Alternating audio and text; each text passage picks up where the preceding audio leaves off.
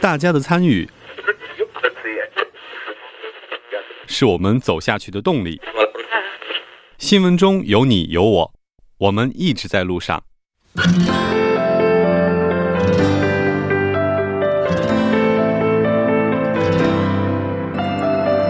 参与我们的节目，您可以通过手机短信的方式发送短信到井号幺零幺三，每条短信会收取五十韩元的通信费用，或者可以进入我们官方网站三 w 点 tbs 点 s o u r 点 kr 进行留言。我们期待大家的参与。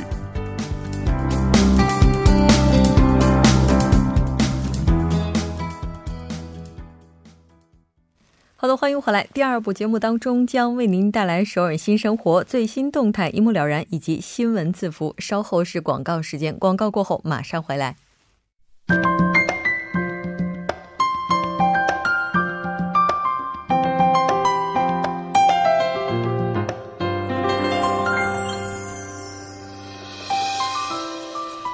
首尔新生活为您介绍首尔市面向在韩外国人推出的优惠政策、开办的教育讲座、举行的庆典。那接下来马上就进入我们今天的首尔新生活。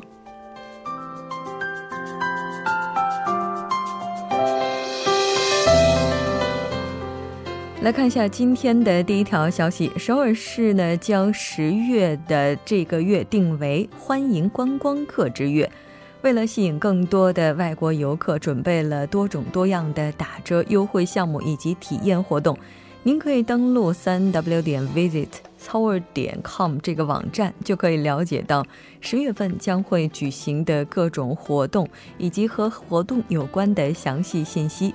那在这里简单为您介绍一下这个活动的类型，主要会有首尔市的街头庆典、一八九零南山夜市场。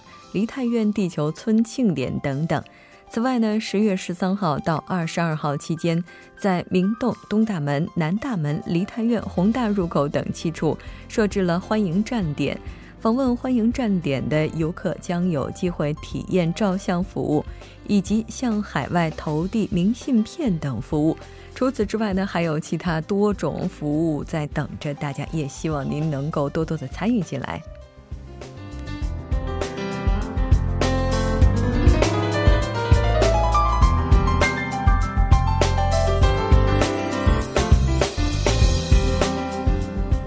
下今天的第二条消息，由国民体育振兴公社以及彩虹青少年中心携手举办的彩虹 UP 活动呢，现在开始招募志愿者了。那这次活动主要是为中途入境的青年朋友提供增强体力的一个项目。活动的时间是从十月二十号开始进行到十一月二十三号，十一月的二十号开始进行到十一月二十三号。为期三天两夜，地点呢是在蚕市的 Seoul Olympic Park Hotel。那这次的对象呢，主要是针对中途入境的青少年九十名志愿者以及指导者三十名。招聘志愿者呢，也是有一定要求的，应该是对移居背景青少年以及郊游活动运营感兴趣的二十多岁的青年朋友。那专业呢是青少年学、社会福祉学或者是教育学等。那除此之外呢，也希望您能够具有一定的翻译水平。这个翻译可能会包括口译及笔译。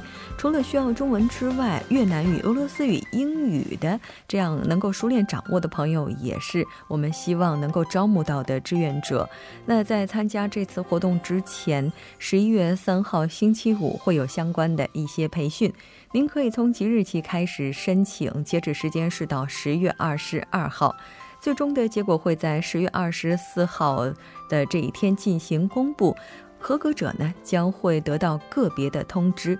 更加详细的信息，您可以拨打电话零七零七八二六幺五三八零七零七八二六幺五三八。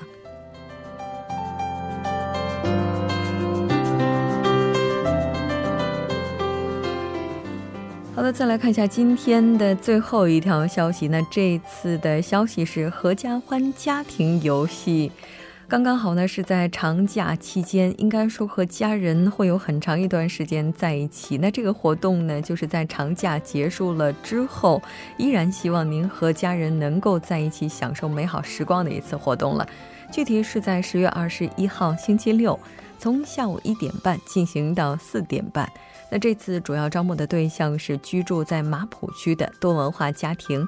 地点呢是在 Hort 儿童福祉会馆六楼的讲堂，内容呢包括学写三行诗，以及智力问答、智力竞猜等等环节。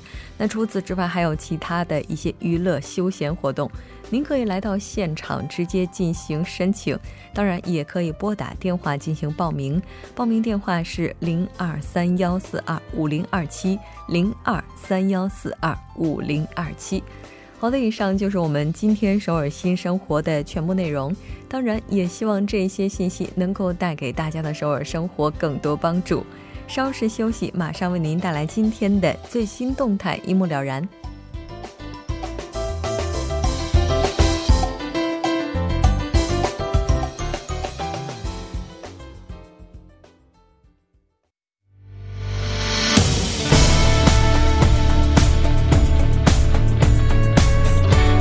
您现在收听的是《新闻在路上》。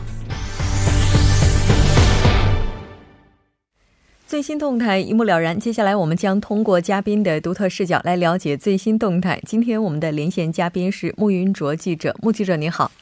喂，主播你好。很高兴在假期的时候跟您一起来了解现在的最新动态。那今天您为我们带来的动态是什么呢？呃，近来最近一段时间吧，下班的时候从这个办公大楼里边走出来的上班族呢，他们不再是西装革履了，呃，人们一下班就会马上脱掉西服和这个衬衫和皮鞋，换上一身休闲的运动服，选择一路跑回家。那如果大家第一次看到这样的景象，可能多多少少会觉得有一些不习惯。那不过呢，这个最近所谓的下班跑，可以说是在上班族当中，还有就是 SNS 上面是非常流行，而且人气火爆的一种全新的文化吧。嗯，也就是说，下了班之后换下来自己的正装，穿上休闲装，这打算做什么呢？这是打算运动。对，没错，他们就是利用下班时间，选择从公司运动，然后一路跑回自己的家里。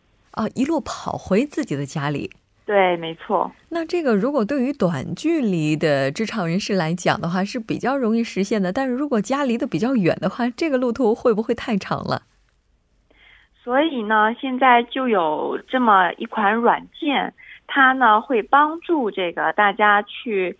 从跑步的路径到距离，还有速度什么的，运动量等等，综合给大家一个这样的计划吧。大家可以根据这个来制定自己的一个这个跑步的行程也好，这个规划也好。嗯，也就是说，他们可能会根据自己的实际情情况来设计一条路线。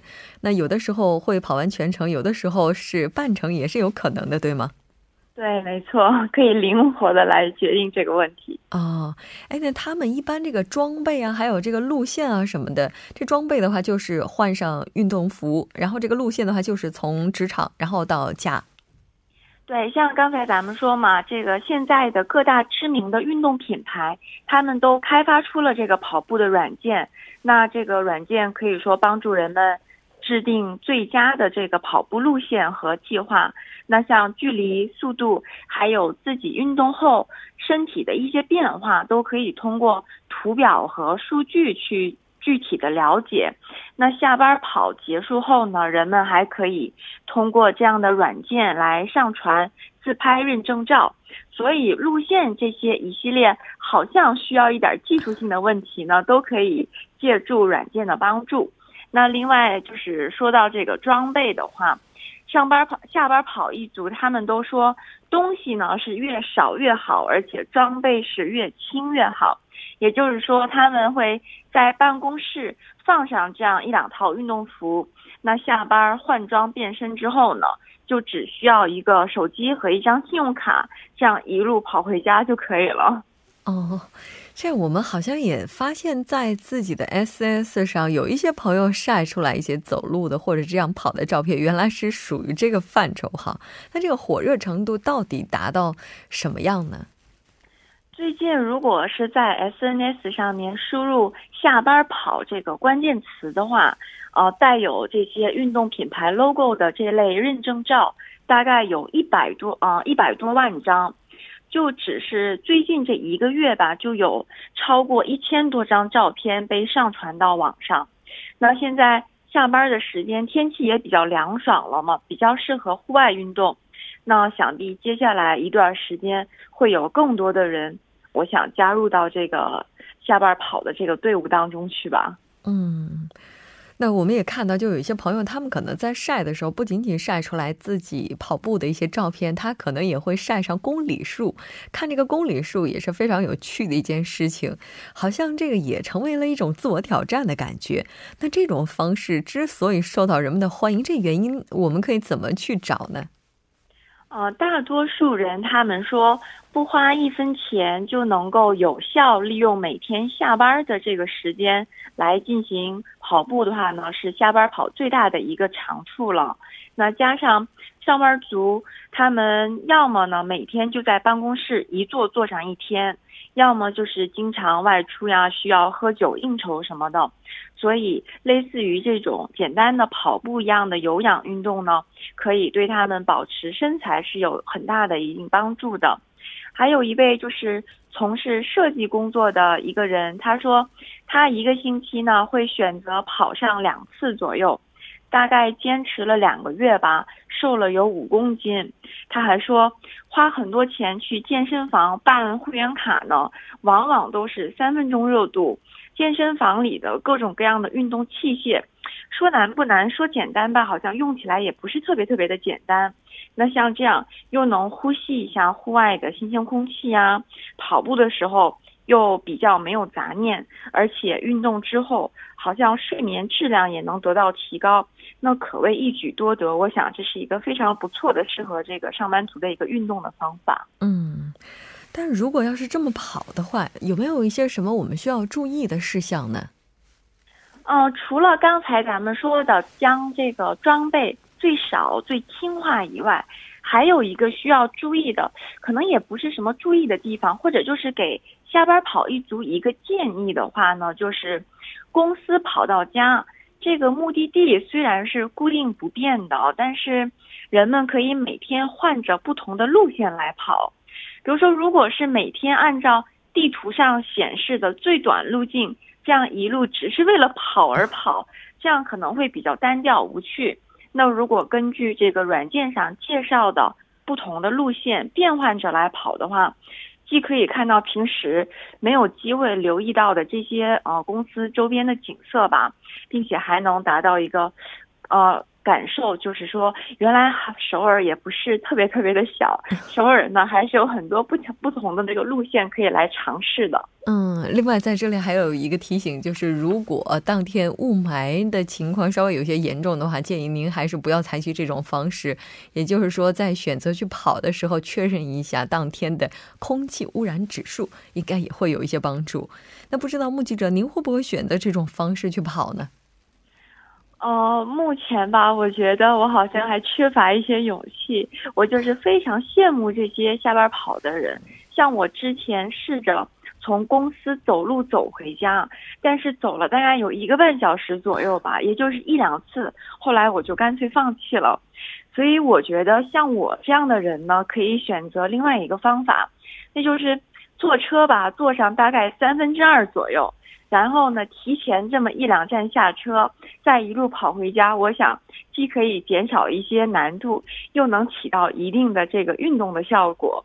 还有另外一点就是吧，我想说的是，每个人从公司到家里的路程啊、交通还有道路情况都不完全一样。那可能有的人他适合跑步，但是有的这个道路和交通环境比较复杂的，可能就不太适合选择这样的方式。所以呢，大家还是 最好根据个人的情况灵活的选择，注意安全才是最最重要的。是的，没错，就是哪怕您要跑步的话，也尽量去选择那些有人行道的地方，而尽量的要离那些机动车道远一些，这样才能够保障我们的安全。当然，就像目击者所提到的，如果您要是没有办法从职场跑回家的话，不妨提前一两站下车。如果跑不动，哪怕走也是好的。好的，非常感谢您给我们带来今天的这一期节目，我们下期再见。好的，再见。稍后我们我们来关注一下这一时段的路况、交通以及天气信息。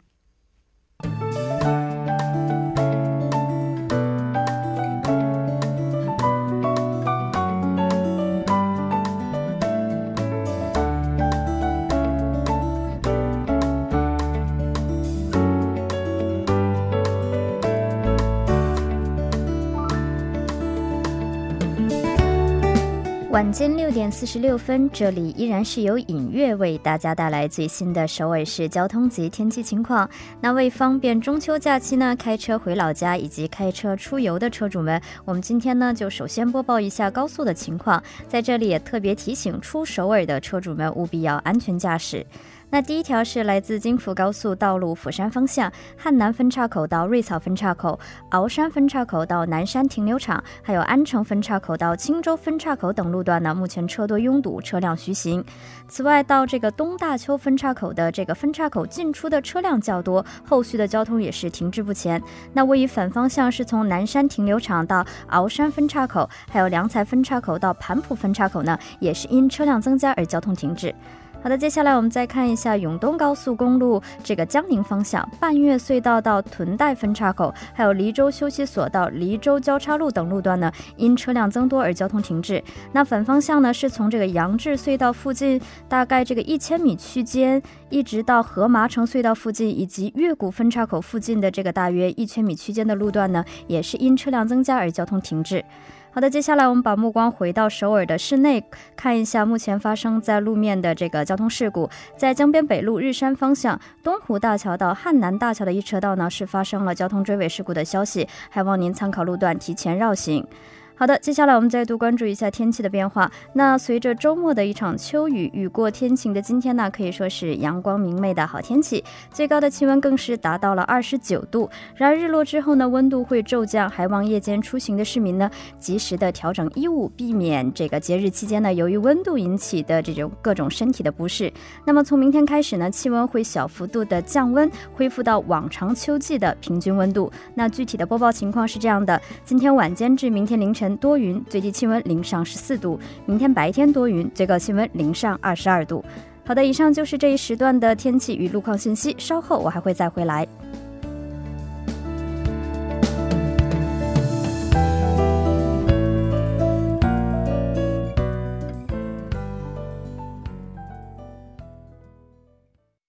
聚焦热门字符，解读新闻背后。接下来马上连线本台特邀记者全小星。小星你好。主持人好，各位听众朋友们好。那很高兴跟小新一起在假期了解今天的新闻字符。今天您为我们带来的是什么呢？好的，那么今天我带来的新闻字符，相信和许多现在正在收音机前的朋友们可能正在经历的事情有关。今天的字符叫做全球黄金周。全球黄金周，我们知道现在的话是韩国的连休期间，并且呢也是中国目前的这个国庆黄金周，怎么能联系到全球黄金周上呢？好的，那么从昨天开始，相信有许多的听众朋友们都迎来了一轮黄金周。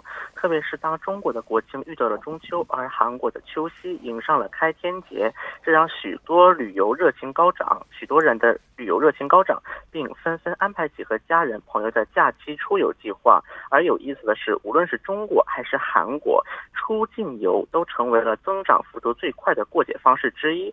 在世界的主要国家，几乎都能看到中国和韩国两国人度。度过黄金周的身影，于是今年的黄金周已经不仅仅是一个国家的黄金周，而成为了全球黄金周的范畴。嗯，是的，没错。咱们先来看一下中国目前这个国庆黄金周的情况。好的。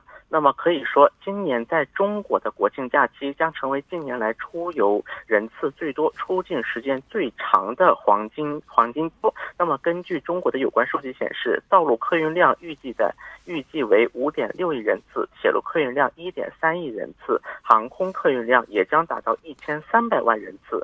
而这其中最受欢迎的，则是各地推出的在旅途中过中秋的特色体验活动。九月二十八日，中国为期十一天的二零一七年国庆假期铁路旅客运输正式启动，全国铁路发送旅客可以说是达到了七百余万人次，而这一数字将在十月一日飙升至一千六百万人次，比去年的高峰日增长百分之十一。而据交通中国交通运输部发言人的一个分析，今年十一黄金周出行的高峰将呈现前后双峰的分布，十月一日和二日以。长途出行为主，而在七日和八日将迎来返程的高峰。那么与此同时，今年的十一黄金周期间，中国将继续在全国收费公路实施免收小型客车通行费的政策。那么有统计认为，这将促使中国公路全国中国全国公路网的交通量涨幅在百分之十以上。嗯，是的，没错。其实今天在中国新闻部分，我们也简单的了解到，目前中国这个游客的人次是非常庞大的，已经突破了一点一三亿人次。那其实提到这个的话，就是我们也不得不提到的，就是目前中国比较严重的交通拥堵问题。我们也看到有一个帖子，就是说开了一晚上，到了早上还没有开完两百多公里的路程。那对这样一个情况，我们应该怎么样去应对呢？是的，那么事实上，这一直也是成为困扰中国人进行出行的一个比较重要的问题。对此，中国国家旅游局在二零一七年国庆中秋旅游指南中就建议人们理性旅游，尽量避免发生争执，并鼓励错峰出游，提高旅游品质，同时假期出游人数越多，越应当注意出行安全，文明旅游。那么根据了解，国庆假日期间，新版文明旅游公益广告片和公益广告图将集中亮相。那么与此同时，旅游企业以及来自上海、黑龙江、江苏等全国的八十多全国八十多家黄金周热门景点发起了“文明旅游我先行”的倡议活动，并呼吁广大游客遵守公共秩序，维护公共卫生，并且提升文明游客形象。另外，目前中国各地旅游主管部门也均已发布提示，要求各单位提升旅游服务质量，并严厉打击欺客宰客等行为。嗯，是的。那说到这个全球黄金周，就不得不提到出境游了。那对于韩国来讲的话，今年出境游的人客可能要创下历史新高了。那中国目前的情况如何呢？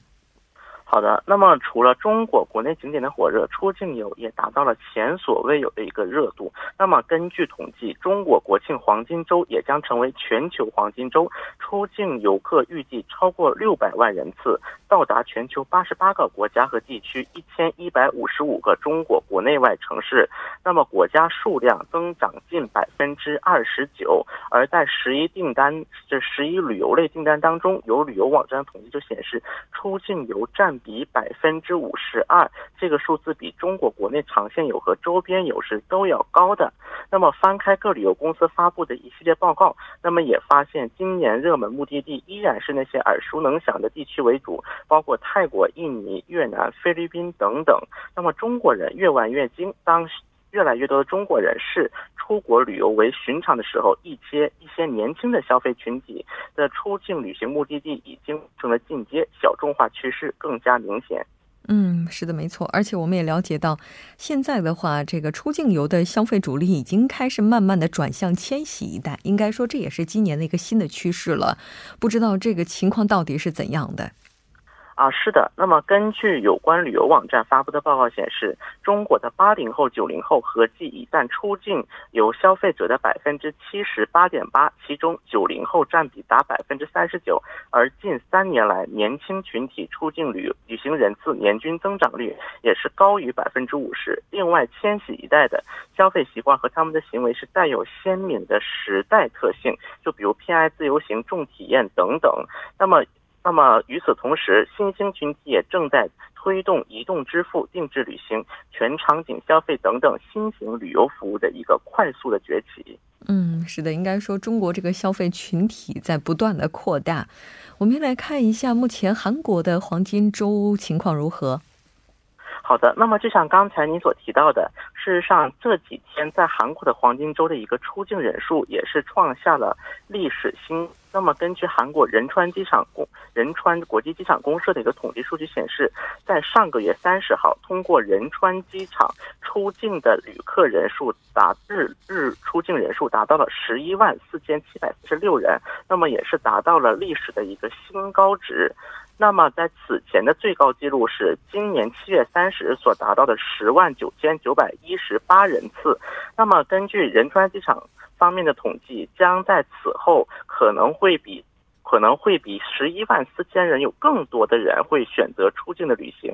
那么，很有可能这个记录是再次会被打破的。那么，为此，航仁川机场公司以及各大航空公司均推出了多项措施，以保证旅客的一个安全和安全以及。平安的一个出行。嗯，是的。虽然说有很多朋友选择了海外出游，但是呢，仍然有很多朋友是守在首尔。我们来看一下他们的假期是怎样的。